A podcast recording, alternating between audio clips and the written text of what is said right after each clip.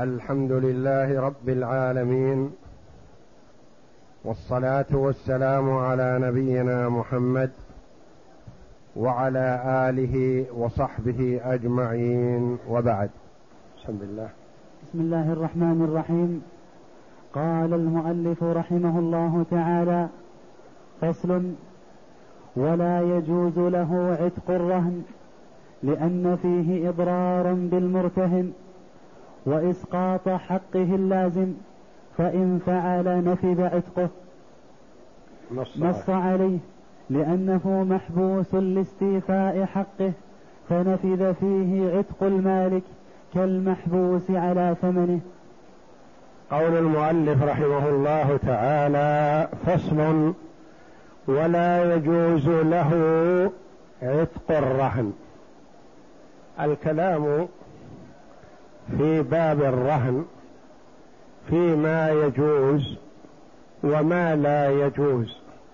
والمؤلف رحمه الله تعالى وضح الرهن وأحكامه وبينها لأن الناس في حاجة إليها والكثير منهم يتعاملون فيما بينهم بالبيع والشراء والقرض وغير ذلك بالرهن والله جل وعلا بين في كتابه أحكام البيع والشراء الحاضر والمؤجل وما يحتاج إلى كتابة وما لا يحتاج إلى كتابة فإن لم توجد الكتابة فالرهن يؤدي الغرض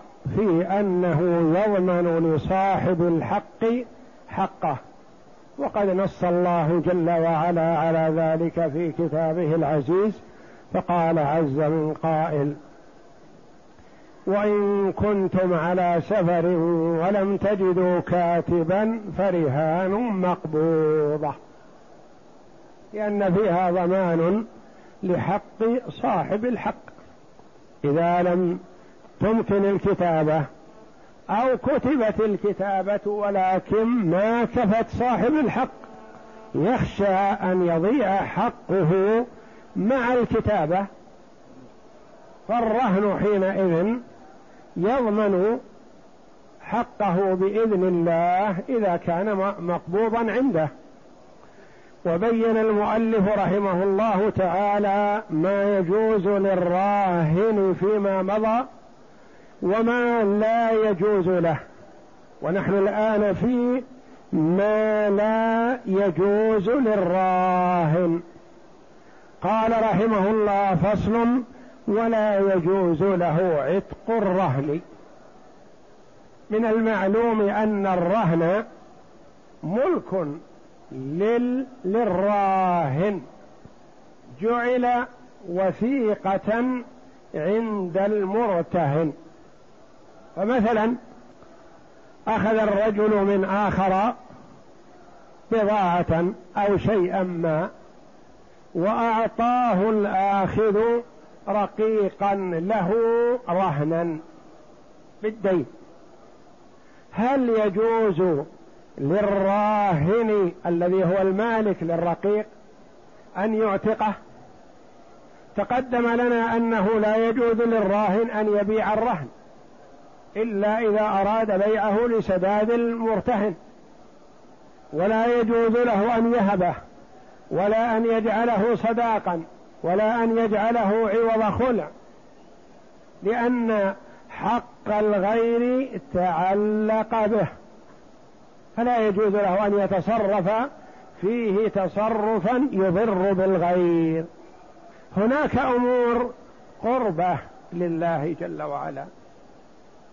يتنازع الشيء هذا أمران. قربة لله جل وعلا الذي هو العتق.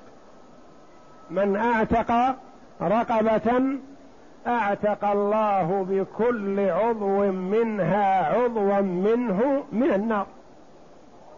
فالعتق من أفضل القرب ولذا جعله الله جل وعلا كفارة لعدد من الخطايا.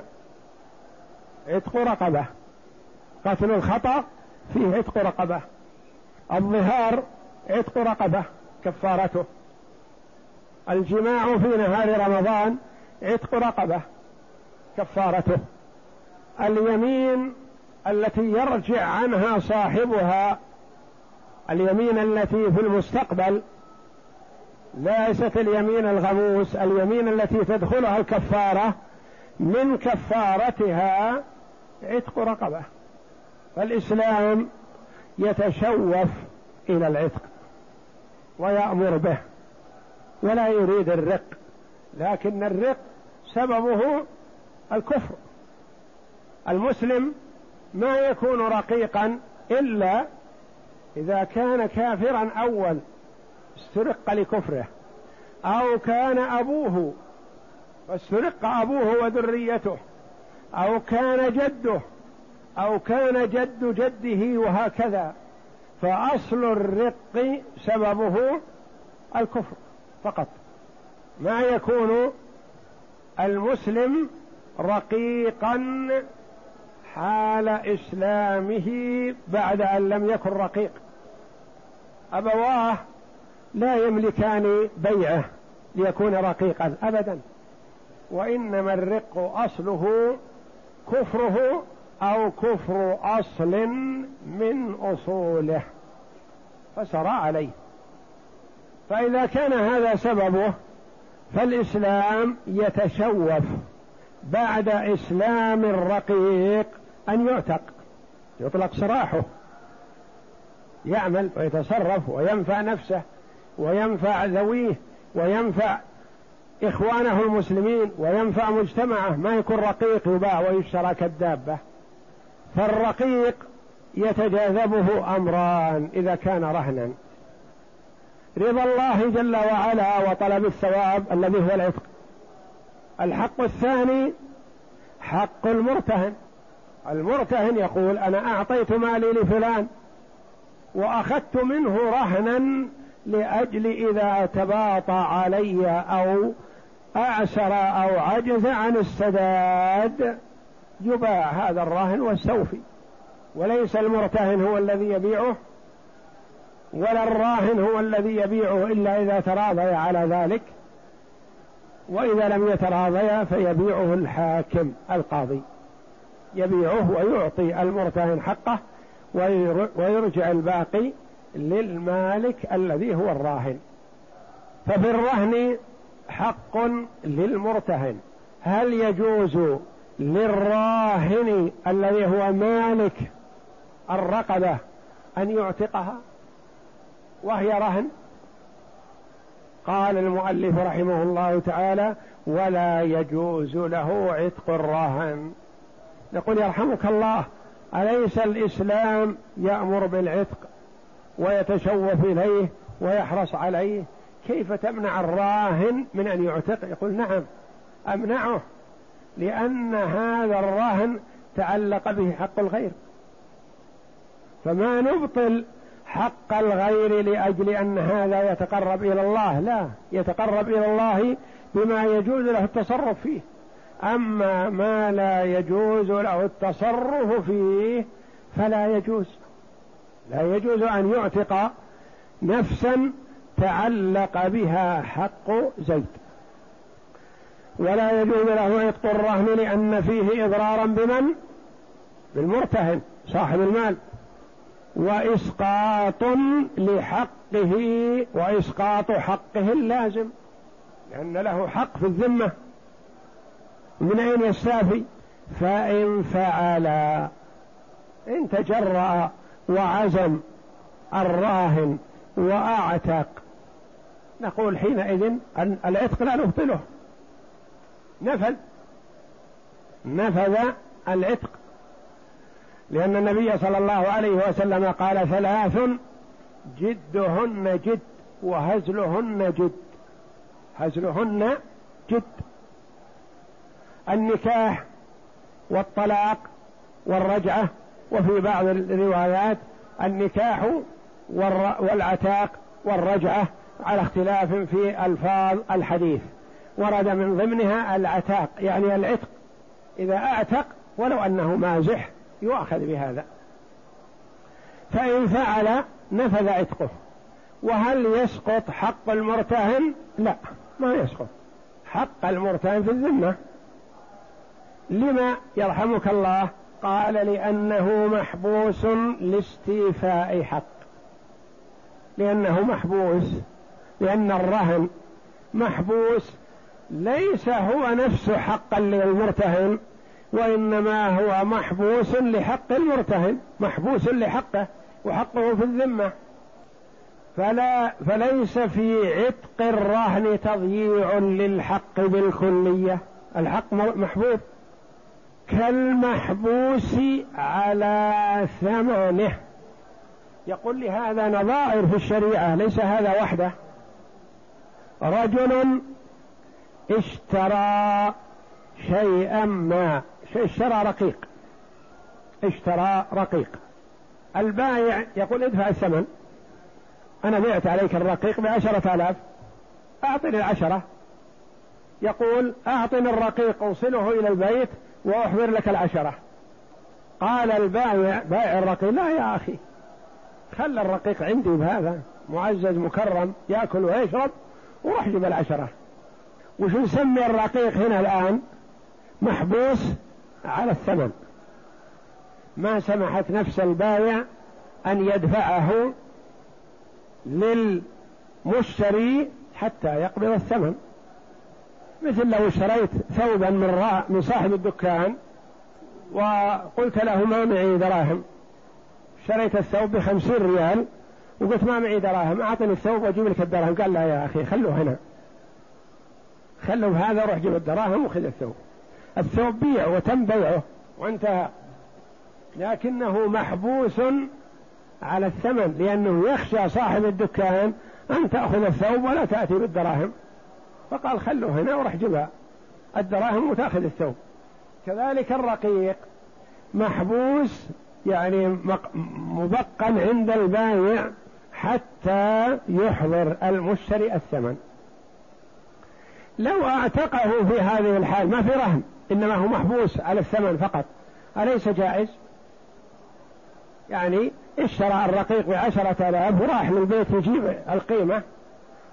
وبعدين التقى بطالب علم أو حضر ندوة أو درسا من الدروس وسمع ما في العتق من الثواب العظيم عند الله فقال لي اثنين من عنده أنا قبل نصف ساعة اشتريت رقيق أشهدكم أني اعتقته. ألا ينفذ؟ بلى ينفذ. مع أنه محبوس على ثمنه والعتق نفذ. يروح يذهب يأتي بالدراهم ويسلمها للبايع والعبد عتق بهذا الكلام. فيقول كالمحبوس على ثمنه يعني الرهن مثل المحبوس على ثمنه المبيع. وقيمة الرقيق الذي اشترى بها الرجل في ذمة المشتري ما تضيع على البايع. ولا يقال إن العبد عتق وانتهى ولا ليس لك شيء لا القيمة في الذمة. كالمحبوس على ثمنه وعنه رواية عن الإمام أحمد رحمه الله يقول هذا العتق فيه ثواب لكن فيه حق للغير. يمكن يكون المشتري لهذا الرقيق مؤسر ما عنده دراهم. فيذهب الرقيق على البايع والمشتري ما نقد له شيء. نعم وفي وعنه وعنه لا ينفذ عتق المعسر لأنه عتق في ملكه يبطل به حق غيره. فاختلف فيه فاختلف فيه المؤسر والمعسر كالعتق في العبد المشترك. وعنه رواية عن الإمام أحمد رحمه الله قال لا ينفذ عتق المعسر. فرق بين المعسر والموسر. المعسر اشترى رقيق. بعشرة آلاف هي الموجودة عنده.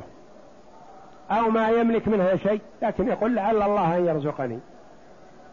أخذ الرقيق بعشرة آلاف واعتقه. بحث يبي دراهم يسدد ما في شيء. معسر قال الإمام أحمد في هذه الصورة ما ينفذ العتق. لأن في هذا العتق تضييع لحق البائع. البائع باع رقيقه لأنه محتاج لدراهم. باعه بعشرة آلاف ليسدد بها. ما جاءه عشرة آلاف ورقيقه راح. يقول لا في هذه الحال ما ينفذ العتق لأن العين التي هي الرقيق تعلق بها حق شخص يدفع قيمته ويعتقه لكن قبل أن يدفع قيمته ما ينفذ عتقه.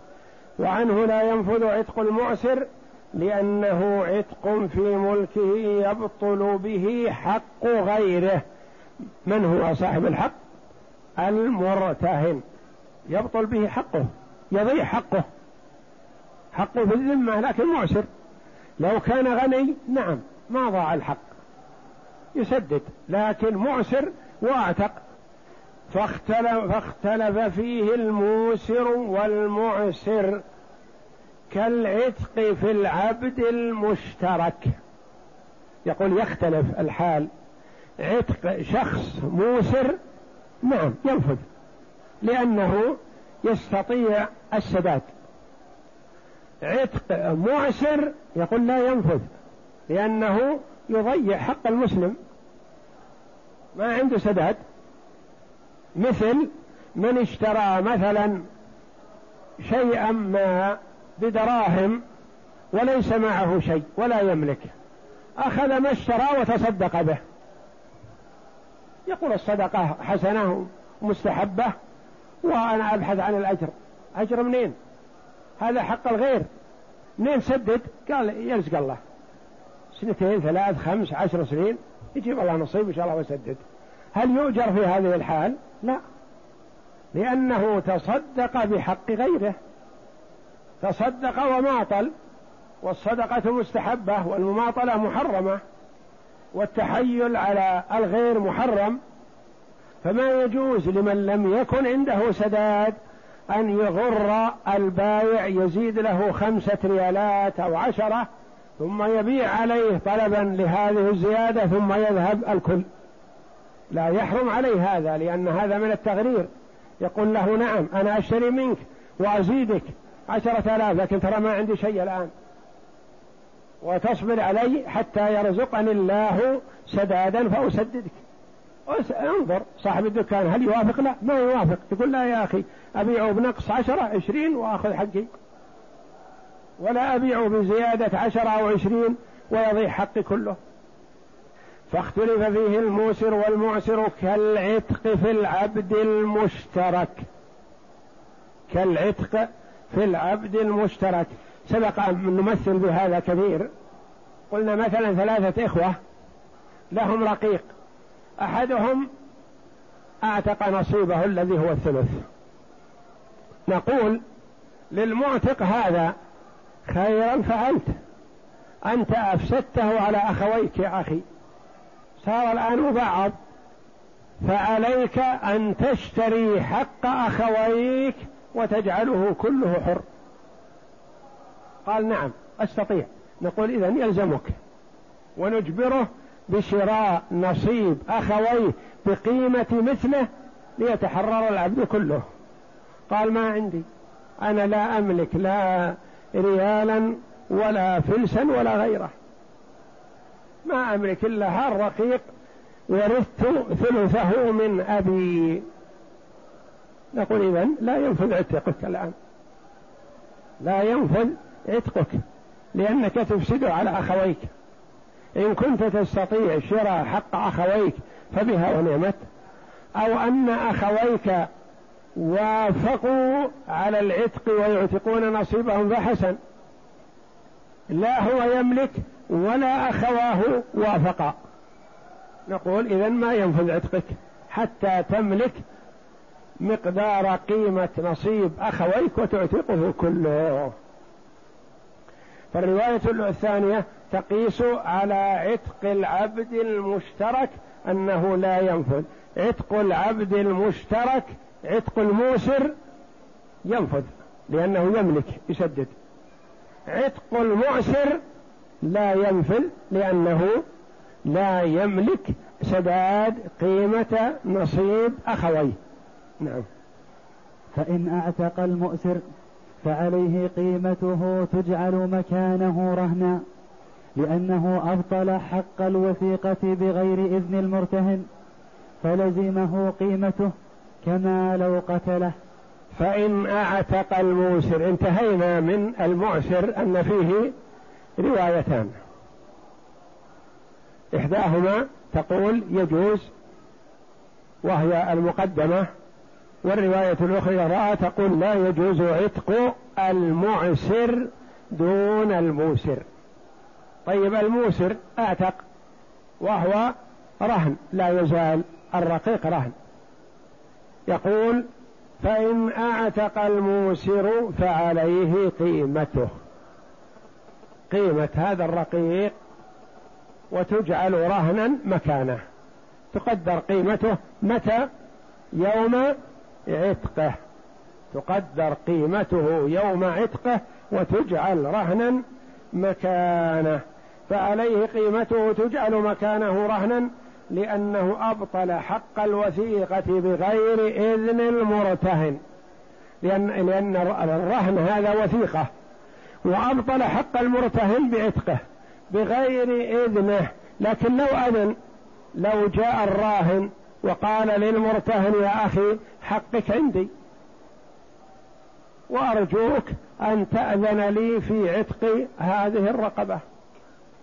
قال أذنت لك. صح. ولا يلزم أن يؤخذ منه شيء الرهن لأنه أذن المرتهن. لكن إذا لم يأذن نقول ننظر قيمة الرقيق وقت عتقه فتجعل رهنا مكانه. كما لو قتله السيد قتل رقيقه خطأ. وإلا فما يجوز له المسلم أن يقتل نفسا مسلمة أو مستأمنة عمدا. ما يجوز للمسلم أن يقتل مسلما إلا بإحدى ثلاث السيب الزاني والنفس بالنفس والتارك لدينه المفارق للجماعة وهذه كلها لا بد أن تكون بحكم الحاكم وهم من نفسه يقدم ويقتل. لكن السيد قتله خطأ. فنقول أنت أفسدت الرهن هذا على المرتهن فنأخذ قيمته منك ونجعلها رهنا مكانه. نعم. وإن أعتق المعسر فالقيمة فالقيمة في ذمته. إن أيسر قبل حلول الحق أخذت منه رهنا. وإن أيسر بعد حلول الحق طولب به خاصة لأن ذمته تبرأ من الحقين معا. وتعتبر القيمة حين الاعت... حين الاعت... حين الاعتاق لأنه حال الإتلاف. وإن أعتق المعسر فالقيمة في ذمته. المعسر أعتق. وعلى الرواية الأولى أن العتق ينفذ. نقول إذن قيمة هذا الرقيق تكون رهنا مكانه. قال لا بأس. نقول ادفعها. يقول أنا معسر. ما عندي شيء. ينظر في هذا المعسر. إن أيسر قبل حلول الحق. أخذت القيمة رهنا. إيضاح ذلك. رهنه هذا الرقيق بدين يحل في رمضان.